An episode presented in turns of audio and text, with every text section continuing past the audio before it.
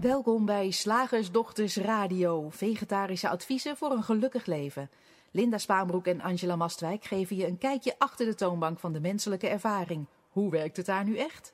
Wij maken gehakt van ingewikkelde concepten en fileren met liefde ook jouw leven. Dat alles onder het motto geluk. Mag het een onsje meer zijn? Welkom luisteraars, ik ben Linda en naast mij Angela. ik begin bijna door je heen te kletsen, moeten we ook niet hebben. Welkom weer bij deze radioshow. En uh, zoals je weet, hè, deze radioshow heet Geluk in de aanbieding. Ja. Uh, met, met toch steeds die verwijzing naar het mag ook makkelijk. Mhm. En vandaag willen we eens met je kijken naar het makkelijker maken van opvoeding. Dat is een beetje, sowieso een beetje ons uh, thema deze maand. Hè. We Ja. hebben deze maand ook de shiftdag kinderen en jongeren begeleiden. Dus opvoeding, kinderen, dat makkelijker maken. Eh, daar, daar, eh, nou, dat, dat is ons ding deze maand. Ja. En als je kijkt naar opvoeding, dan, eh, dan wordt er echt veel over geschreven. En je, sterker nog, je kan er universitair in opgeleid worden. Nou, ik heb het gedaan. ik ben erin afgestudeerd. En als je goed kijkt, dan kun je zien dat je vanuit dat studeren, dat onderzoeken, het erover schrijven, het erover praten. hè, Of je dat nou op universitair niveau doet of op hbo-niveau of gewoon op huistuin- en keukenniveau. Op schoolpleinniveau. Op schoolpleinniveau, je, je merkt dat er een soort van vast omlijnde opvoedregels boven kunnen drijven. Ja. En een van die opvoedregels, die er voor mij redelijk vast omlijnd uitziet, is: eh, het is belangrijk voor een kind om een eenduidige opvoeding te krijgen. Mhm. En wij wilden daar deze uitzending heel graag eens met je naar kijken. Ehm, ons afvragend van ja, moet het inderdaad? Kan het? Wat is eigenlijk eenduidig? Ja. Is dat hetzelfde als consequent? Precies. Ja. En gaan we naar kijken? Gaan we over mijmeren? En eh, aan jou de uitnodiging, mijmer je met ons mee om te kijken of jij ook ergens kan herkennen van hmm, dat opvoeden, dat begeleiden van kinderen, hmm, ook Hmm. dat kan makkelijker Makkelijk. dan we denken. Superleuk onderwerp.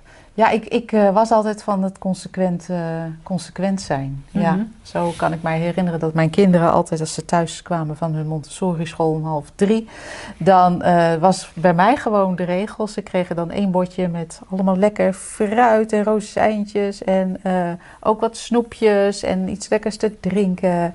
En dat was het. Hè? En dan moest je, daar moest je het mee doen tot het avondeten. Wat consequent om zes uur op tafel stond. Jawel. En, ehm, en dan hoorde je ook wel eens eh, vriendjes vragen die dan meekwamen van eh, om, om, ik weet niet, om vijf uur. Vraag je van je moeder of we nog een snoepje krijgen? En dan zeiden die van mij, nee, dat hoef je niet te vragen. Want dat heeft echt totaal geen nut. Dat doet ze niet. dat, dat, dat- zo werkt dat hier niet. Wij krijgen één keer per dag. dus ik was heel consequent, ook in andere dingen. Knap, hè? Ja, nee, Ja. Dat, is, dat is heel ja, erg eh, ja, is knap. echt heel knap. En eh, werkte het? Eh, nou ja, op dat heel beperkte gebied misschien een beetje. Ehm, maar nee, inmiddels zie ik dat, zie ik dat heel. ja, in, heb ik die hele opvoeding sowieso in een heel ander daglicht staan. Waar ik eerder dacht, ik heb, ik heb hier twee blanco canvassen ehm, in handen. Zijnde mijn kinderen. Ik heb ze ook wel eens vergeleken met een klont klei. Sorry jongens. Ehm, en en ik, ik moet zorgen dat daar ja, dat, dat dat uitgroeit, bloeit tot volwassenen die de juiste waarden hebben en normen, de mijne, want dit zijn de beste. En, ehm, en dat ze op, op het eh, nou ja, rechte pad blijven, dat ze beleefd zijn, dat ze, dat ze dus ook eh, qua voeding op het, eh, in ieder geval niet overladen worden met, eh, met, met junkvoer. Het was allemaal heel complex en ook consequent. En dan was ik nog blij dat ik een soort nou ja, dat, dat, dat redelijk. ik deed het niet in mijn eentje hoor, maar in ieder geval dat ik de hoofdverantwoordelijke daarvoor was. Want dan kon ik ook die lijn uitzetten. En hun vader kon daar gewoon een beetje in, in volgen. Zo, Ja. weet je? Die, dat, ja, dat was wel handig. Ja. Nou, dat is natuurlijk het, een beetje het probleem bij eh, eenduidig. Dan, dan moet dat al snel door iedereen gedaan worden Ja. om het kind heen. Ja. En ik vind eenduidig eigenlijk best wel lastig. Hm. Omdat ik, ik weet niet hoe het met onze luisteraars is. Maar ik merk voor mezelf als ik puur naar mezelf kijk, hè, als Ja. ik kinderen en opvoeden even, Even- loslaat. Als ik alleen maar kijk naar mezelf en mijn eigen ervaring, dan is er het ene moment het idee dat chips echt onwijs lekker is. En eh, nou, het is aardappel, dus waar zou ik me druk over maken? Dat staat aardappel is onderdeel van de schijf van vijf, dus ik kan best een zak chips opeten. En het andere moment denk ik, ja, chips, chips, wel veel vet, veel zout, hoge bloeddruk, eigenlijk niet zo goed. Ehm, dat al alleen naar mezelf toe, hè? Ja, Eh, de ene keer loop ik in de supermarkt en gooi ik drie zakken chips in mijn karretje. De andere keer loop ik in de supermarkt, denk ik er niet eens aan om chips mee te nemen. En weer een andere keer sta ik voor het schap en denk, zal ik wel, zal ik niet? ze zijn nu in de aanbieding. Dus als ik, als ik alleen al naar mezelf kijk, dan denk ik, wat nou eenduidig? Ja. Ik, ik betwijfel ten sterk, nou sterker nog, ik, ik, weet, ik meen zeker te weten dat de menselijke ervaring totaal niet eenduidig is. Nee. dat we bij de. Ja, dat, dat, dat we leven bij de gratie van het denken. Hè? Ja. We ervaren bij de gratie van het denken. Ons denken verandert voortdurend. Ja. Dat is één grote maalstroom van voorbijkomende gedachten. Ja. Daar is eigenlijk geen patroon in te herkennen. We doen wel ons best. hè? Ja, we doen heel erg ons best. En daar zit ook zo'n enorme valkuil in. Ja, want we doen ons best om eenduidige gedachten te hebben. Ja. Dat gaat niet alleen over onze kinderen of over, over opvoeden. Dat gaat ook over. ehm, nou ja, of ik, ik, ik wou eigenlijk zeggen, we, we doen heel erg ons best om patronen te herkennen Hm. in dat denken.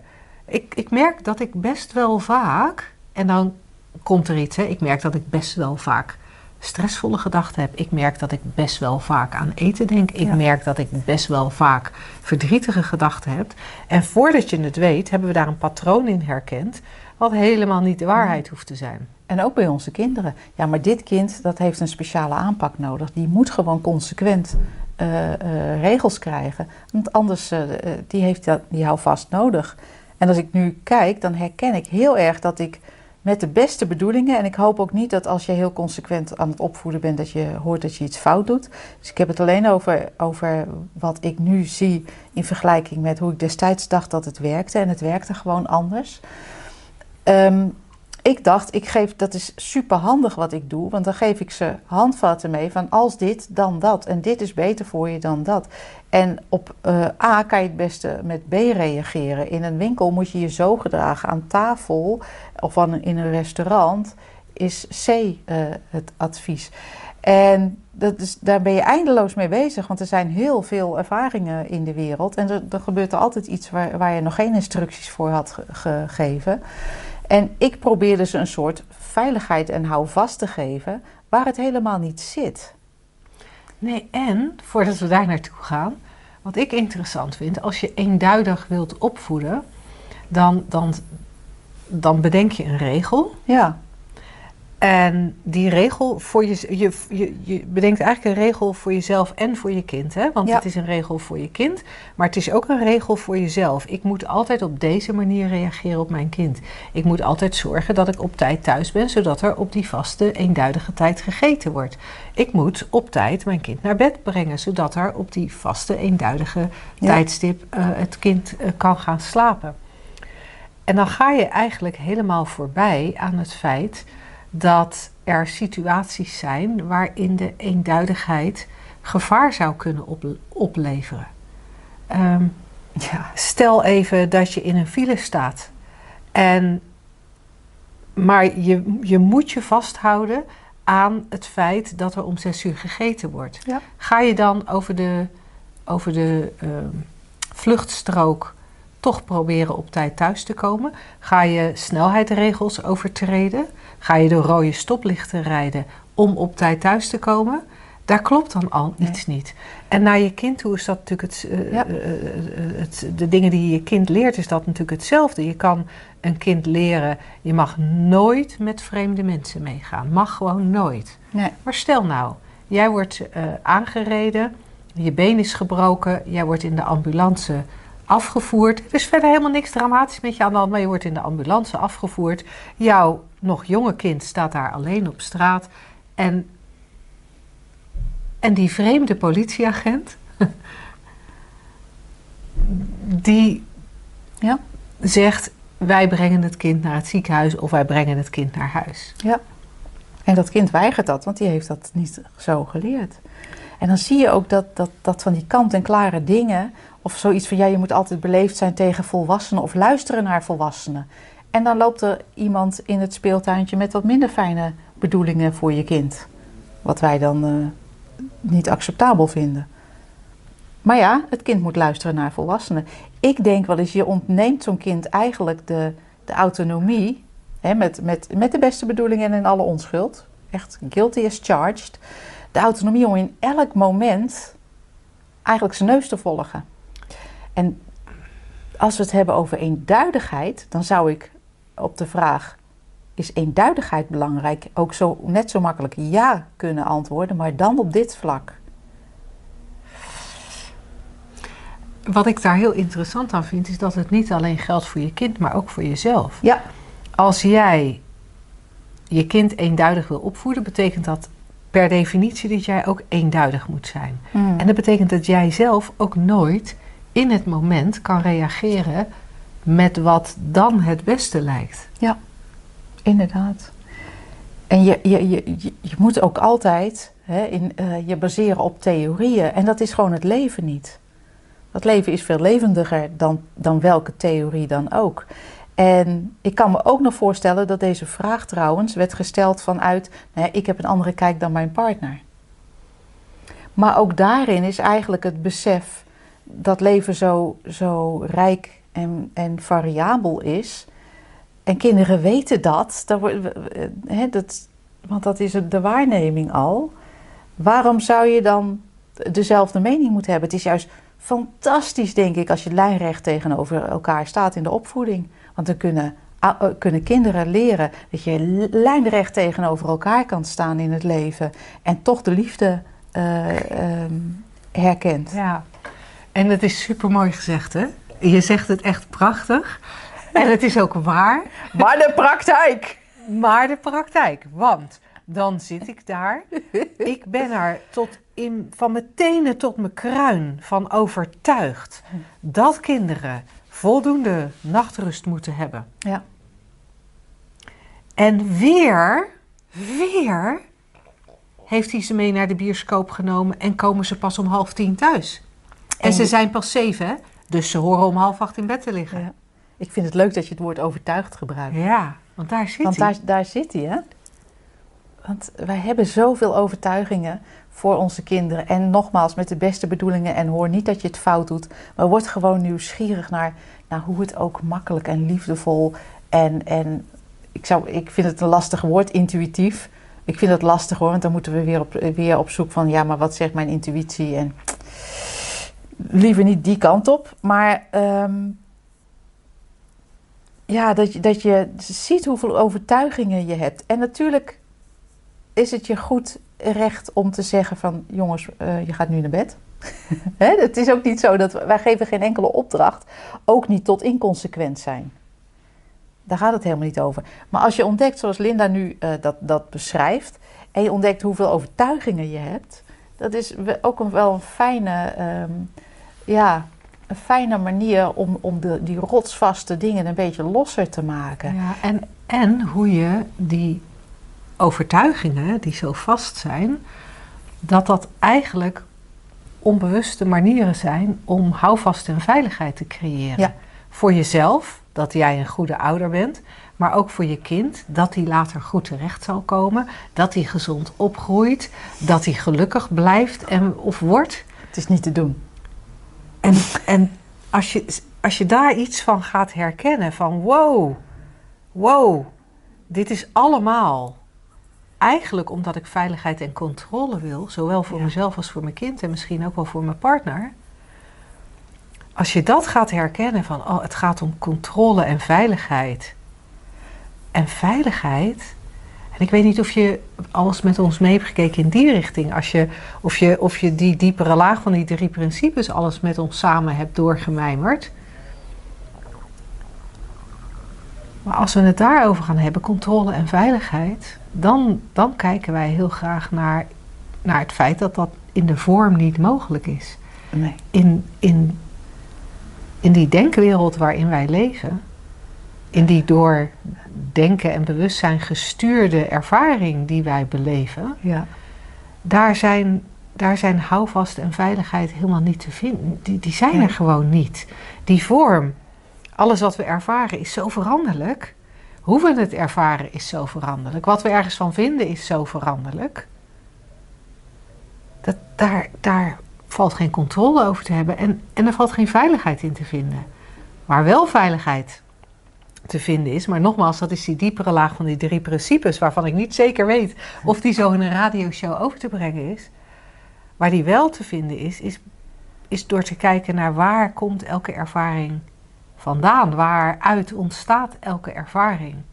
En dan zouden we even heel snel zo, omdat we niet meer tijd hebben in zo'n radioshow, kunnen zeggen: elke ervaring ontstaat door toedoen van die drie principes: mind, consciousness en thought, of levensenergie, het denken en het bewustzijn creëren een ervaring in elk moment. En dan zit de veiligheid en de controle niet in de ervaring, maar in het feit dat er die levensenergie is, die bron van waaruit alles ontstaat. ja, en dat je kind daar ook dat ook is, daar niet los van is. Net zo, weet je, Je kind, je leerling. Ja. ja, eh, eh, inderdaad, wat dan ook aan jou, eh, bij jou lijkt eh, te horen. Ehm, zo, zoals een, een, een tulpenbol in je tuin ook niet harder gaat groeien als je eraan trekt. Natuurlijk geef je dat water als, er, als daar tekort aan is, zoals je een kind ook eten, eten aanbiedt. Bijvoorbeeld, om maar even iets praktisch te noemen.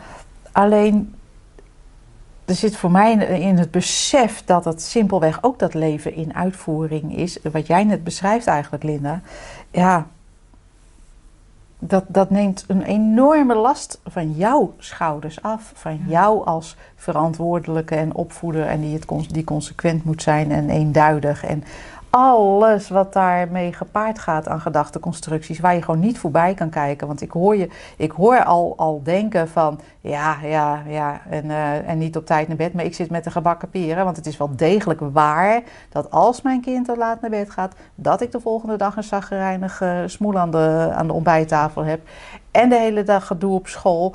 En dan dat waar je dan straf uit volgt. En die ik dan, eh, waar ik dan op toe kan Ja. zien dat het uitgevoerd wordt. En reken maar dat dat soort dingen in je opkomen, omdat we niet voorbij ons denken en ons voorbij ons eigen gelijk en voorbij onze theorieën en voorbij wat we eerder mee hebben gemaakt eh, eh, kunnen kijken. Maar als je dat wel durft, al is het maar een heel klein beetje, ja. Doordat je begrijpt eigenlijk, of, gaat zien wat Linda net zei, dat, dat elke ervaring bestaat uit die drie principes en dat elke, elk moment dus weer een nieuwe ervaring kan zijn, ja, dan wordt het een stuk eh, meer ontspannen. Ja. Nou, als je daar meer van wil zien, meer over wil mijmeren met ons. eh, op 19 juni hebben we een shiftdag kinderen en jongeren begeleiden. Superleuk voor zowel ouders als mensen die professioneel kinderen opvoeden. Eh, of kinderen- vak van gemaakt. Ja, of kinderen begeleiden. Eh, kijk even op www.shiftacademy.nl onder ons aanbod. Daar kun, je, daar kun je alle shiftdagen vinden en dus ook deze shiftdag. Ehm, op het moment van opnemen van deze radioshow zijn er nog plekken. Dus het zou tof zijn als je met ons mee eh, eh, dat diepere laagje komt bekijken waarmee eh, nou ja, opvoeden en begeleiden van kinderen makkelijker wordt, maar ook het leven van die kinderen misschien wel eens makkelijker zou Oh. kunnen worden. Hmm. Zeg, slagersdochters, hoe bak ik die vegaburger? Over naar de luisteraarsvraag. Nou, dit is een, eh, een leuke vraag. Ehm, hij is namelijk. Ik, ik hou even de vragenstelster anoniem, want ik weet niet helemaal zeker of eh, zij het oké vindt dat ik hem in de radioshow noem. Want ze had de vraag eigenlijk gesteld voor binnen de community. Eh, zij merkte, zij luisterde een tijdje terug naar een radioshow over taboes Ah, die ja. wij hebben gedaan. Ja. En wat haar opgevallen was, dat wij op enig moment nogal stellig gezegd hebben dat taboes altijd over niet leuke dingen gaan. Ik kan me niet herinneren, maar ik neem onmiddellijk aan dat het waar is.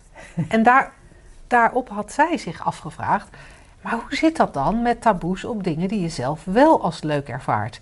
Ehm, zij, zij vindt het heel leuk om meerdere relaties te hebben, Mhm. in alle openheid.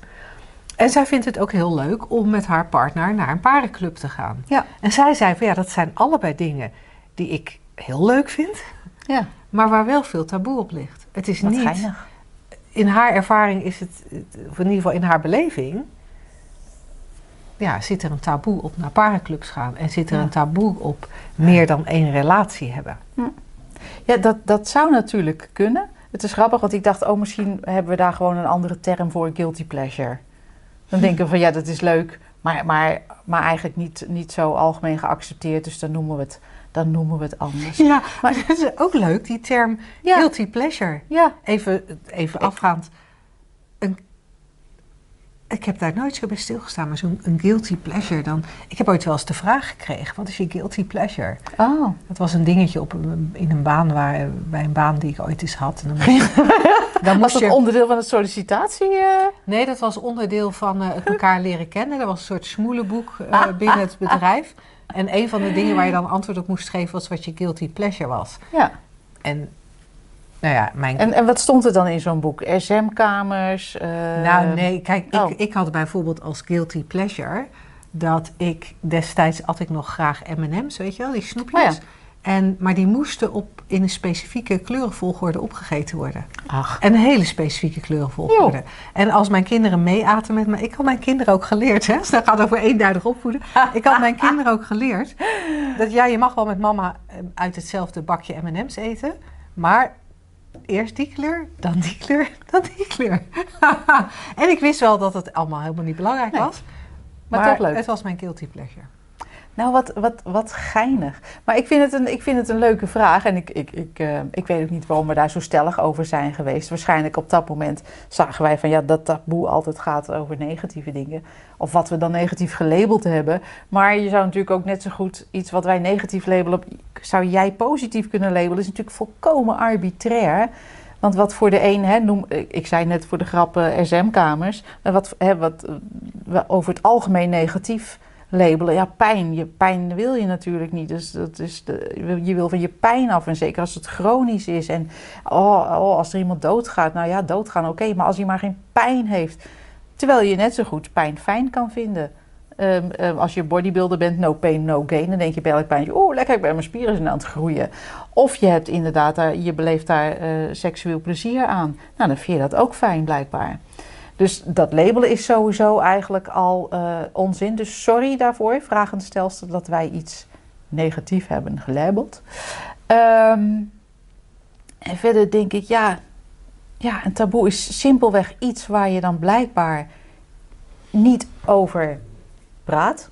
Of denkt dat je er niet over kunt praten. Of denkt dat je er niet overal over kunt praten. Of denkt dat je er niet altijd over kunt praten. Ja, want zelfs als het gaat om hè, bijvoorbeeld de, die, die parenclubs... Ja. dan vind je dat zelf heel erg fijn. Ja, En toch, en toch bespreek je het alleen met een select gezelschap. blijkbaar zit er schaamte op of van, zo. Van deze vrouw weet ik dat zij het alleen in een select gezelschap bespreekt. Er zijn bepaalde mensen die weten dat van haar. En van haar partner. En anderen mogen het niet weten. Dus er Ja. zit toch schaamte. Jij zegt het al, er zit toch een bepaalde schaamte op. Of er zit een bepaald een, een, idee dat je afgewezen zou kunnen worden. Of Ja. dat je er gedoe over krijgt. Want weet je, als ik nou Meningen. meningen, ja, want ik schaam me er, ik schaam me er niet voor dat ik eh, best wel veel chips eet, Ja. zou ik kunnen zeggen. Ik schaam me Mhm. er niet voor. Ik doe dat ook gewoon zonder nadenken of met volle overtuiging. Maar ik praat daar maar niet over met mijn moeder. Want als ik, daar met mijn, als ik met mijn moeder praat over de hoeveelheid chips die ik eet, dan weet ik zeker dat ik een verhaal krijg over te veel zout, hoge bloeddruk, hersenbloedingen, En, en, en dat soort dingen. Dus dan, ik wil gewoon het gezeur niet. Ja. ja, wat ik ook nog een grappig aspect vind, is het feit dat, ehm, wat, in mij opkomt, is ehm, überhaupt het delen van dingen. Ik bedoel, ik kan wel verzinnen, ik moet even echt iets verzinnen. Ik poets altijd twee keer mijn tanden voordat ik ga slapen. Ja, ik, ik, dat, is niet waar, maar stel dat ik dat zou doen. Want ik kan even niks anders verzinnen, dus ik moet even iets uit de lucht grijpen. En dat, eh, waarom, überhaupt, waarom wil ik dat delen? Ik kan wel een echt taboe. eh, Ja? Jij kookt nooit. Oh, ik kook nooit. Ja, is dat, zou dat een taboe ja, zijn? dat, is- ja dat, kan, Oh ja. dat kan zomaar een taboe zijn. Ja. Want je moet wel gewoon. ja. Je moet wel gezond eten. Ja. Je moet wel goed voor jezelf zorgen. Je moet eh, zuinig met je geld zijn. Eten wat, wat niet zelf gekookt is, dat heeft toch altijd een beetje de, eh, de geur, kleur en smaak van minder gezond. Oh ja. Ja, dat is, dat is grappig. En ehm, dan denk ik, ja, ik ga ook niet een soort de, de, de vriendin of mijn geheim bellen van ja, ik wil graag wat met jullie wat delen. Eh, en kan ik daarvoor geïnterviewd worden? Dat is een heel interessant onderwerp. Ik kook niet. Ik vind het persoonlijk totaal niet interessant. Het komt wel eens voor dat ik het deel voor de gein. Meer, meer omdat het, ik vind het zelf grappig. Ehm, maar überhaupt dat delen, ja, ik weet je, ik sta natuurlijk ook niet bij de, bij de Albert Heijn, bij, me, bij de kassa, maar bij iedereen te verontschuldigen. Ja, sorry dat ik zoveel mijn, eh, kant-en-klare salades in mijn, maar ik kook niet. ik zal het maar bekennen, ik ben Angela, ik ben 54 en ik kook niet. En, en ja, weet je, ik dacht ik deel dat even. Ik vind het eigenlijk zo überhaupt dat, deel wat je wil hè. Weet je? Ja, maar wat, waar, waar je, waar je voor mij aan raakt, en dat is wel interessant, dat er aan de ene kant hebben we als mensen een soort deeldrang. Ja. Ik heb daar ooit wel eens een artikel over geschreven. Ja, We hebben deeldrang. het moet eruit. Het moet eruit, het moet aan andere mensen verteld worden. Het is interessant ook. En met die deeldrang komt tegelijkertijd mee dat de ander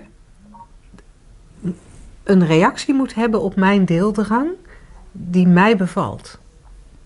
Ja, dus dat is grappig. Want in dit geval zou je dus kunnen zeggen... nou, ik heb enorme deeldrang over eh parenclubs en eh, polyamorie. Dus ik sta bij die kassa, de Albert Heijn. En nou ja, ik doe altijd zo'n zelfscan. Hè. En, en in die Albert Heijn waar ik ga zijn er dan heel veel. Want ja, nu met corona is dat een mooie manier om af te rekenen. Blijkbaar, er staan er wel 15 van die zelfscankassa's. En dat je gewoon daar zo met je karretje... en dan tegen iedereen zegt... Hi, ik ga naar parenclubs en ben polyamoreus.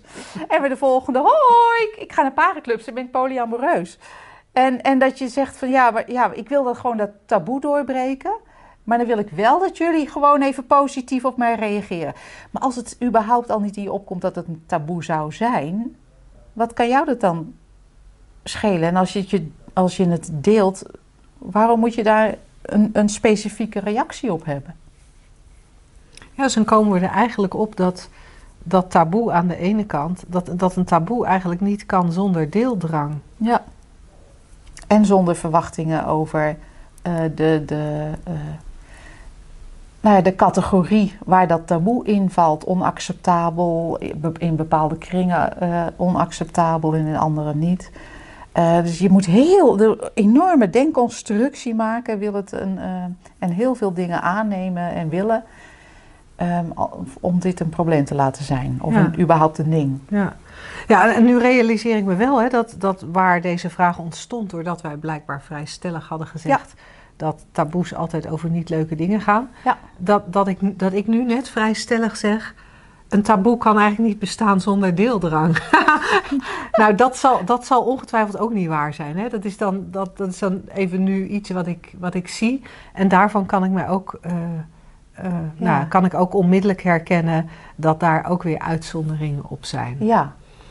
En dat is misschien wel gelijk een aanwijzing Ja. dat, het, dat het mijmeren wat we doen in deze radioshow nooit de waarheid en niets dan de waarheid is. Wat we eigenlijk in deze radioshow doen is proberen steeds weer te verwijzen naar hoe die menselijke ervaring tot stand komt en wat we daar terecht en onterecht allemaal in geloven.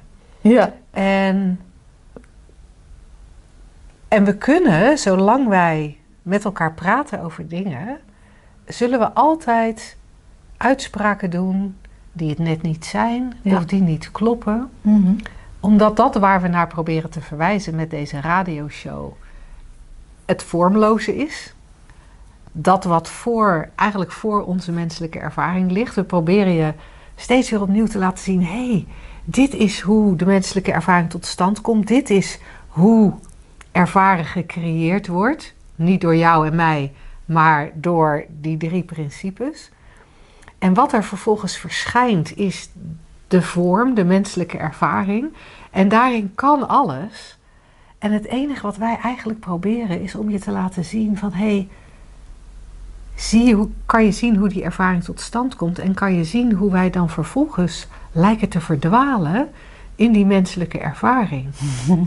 en, en als we gaan herkennen hoe dat systeem werkt, dan kan er heel veel van die ruis wegvallen en wordt het heel veel makkelijker. En zodra wij onze mond open doen, kunnen wij niet anders dan, dan woorden gebruiken die, die nooit dat vormloze kunnen beschrijven. Want die woorden zijn vorm, dus dat kan dat vormloze nooit beschrijven.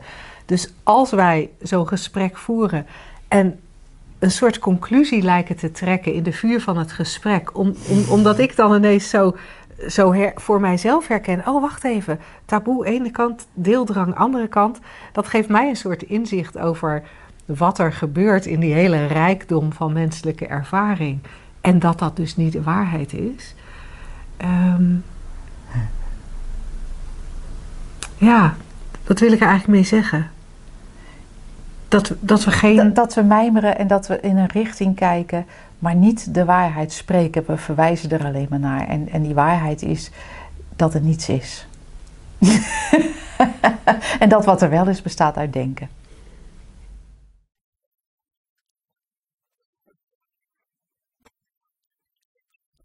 Het concept van vandaag is: zo kan ik het ook. ik vind hem zo leuk. Of zo kan ik het ook. Oh ja, ik hoorde hem echt, echt alleen maar als ja, zo kan ik het ook. Zo'n beetje verontwaardigde opmerking van um, jij, de, ja, hè, jij verkondigt dat iets makkelijk is mm -hmm. of simpel. Maar ja, jij hebt bijvoorbeeld, ik ga even iets, iets, iets verzinnen, um, heel veel geld. Ik noem maar wat. Dus ja, dan is het simpel. Dus, je, dus je, ja. zoals ik hem hoor, is van ja, je ziet bij een ander die iets heeft wat jij niet hebt, of iets kan wat jij niet kan, toevallig. En dan is het ook nog iets wat, wat, wat je vanzelf hebt uh, gekregen vaak, want, want, want er zit een soort jaloezie uh, in. En, en vervolgens con constateer je, ja, als ik dat zou hebben, dan zou ik het ook kunnen. Ik vind hem leuk. Hij, hij is eigenlijk een beetje, je, je kan hem heel erg in het absurde trekken. Hè? Vertel, vind ik leuk. Nou ja, ik zat even te denken van wat, wat is er wat ik eigenlijk wel graag zou willen kunnen, maar waar iets ontbreekt in mijn leven, waardoor oh, dat niet lukt. Nou, ik heb bijvoorbeeld geen zangtalent. Oh. Dus als ik dan zo naar de Voice zit te kijken en ik zie iemand, zo'n zo, zo, zo jong meisje, die, doet, die de mond open doet en er komt een geluid uit waar je helemaal stil van wordt. Ja, zo kan ik het ook. Weet je, als je Ja. met dat talent geboren wordt, dan Ja. kan ik het ook. Kijk, haar, haar moeder is ook zangeres. Ze heeft dat gewoon geërfd. En natuurlijk van jongs af aan alleen maar die enorm zuivere klanken in huis gehoord. Ja, zo kan ik het ook. Maar het is interessant, want er zit iets van jaloezie in, maar er Ja. zit ook iets in van eh, jou gaat het makkelijk af en mij niet. Ja. En er zit ook iets in van ik moet dat ook kunnen. Ja. Ik, ik zou een beter leven hebben of een beter mens zijn als ik dat ook had. Bijvoorbeeld jouw, eh, jouw niet koken, hè? Oh ja. Jij, jij eh, je, je- koopt dan eh, kant-en-klare maaltijden. En, of je gaat uiteten. Wat dan de laatste tijd een beetje lastiger was. ja. En Dan zou je bijvoorbeeld kunnen zeggen: ja, maar jij hebt een partner die dat niet interesseert. Of die sowieso over voedsel denkt. Blah, don't care. Ehm, jij ehm, hebt geen kinderen meer in huis. Jij hebt geld genoeg. Jij, jij, Geld jij, kunt een salade Ja. betalen van 6 euro Ja. per persoon in Ja. plaats van 6 euro voor het hele gezin uitgeven. Ja. Gaat een wereld voor me open. Ehm, ja, dan zou je kunnen zeggen, van, oh, ik kook niet. Nou, dat, dat- ik weet niet of je daar nou trots op moet zijn, maar laten we even aannemen dat ik daar een soort prat op ga. Ik kook niet. En dat jij denkt, ja, zo kan ik het ook. Met al die omstandigheden die jij hebt. Ja, eigenlijk, tenminste, er zit zoiets in van, ik wil het ook, maar dat kan ik niet. Ja. En ik, als ik hem, als ik hem, ehm, als ik hem doortrek even naar die drie principes. En of heb jij nog een andere? ehm, Niet op dit moment. niet op Nee. dit moment. Oké, nou misschien komen we zo er nog even op terug. Als ik hem doortrek naar het begrip van die drie principes, is dat eigenlijk de ultieme. Zo kan iedereen het. Omdat voor, dus, dus zo kan jij het ook en ik het ook. Omdat dat besef voor iedereen eigenlijk, eh, ehm, nou ja, maar één gedachte bij je vandaan is. Dat je, dat je, al, dat je ware natuur de, die, die enorme ruimte en potentie is van het, van het he- hele leven en het universum. En, ehm, en zo gezien, dat besef is voor ieder van ons mogelijk, binnen handbereik. Nogmaals, maar één gedachte bij je vandaan. En, ehm,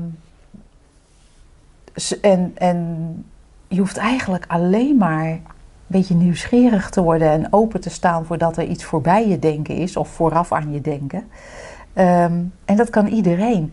En daarmee ontstaat er eigenlijk een, een oneindige mogelijkheden.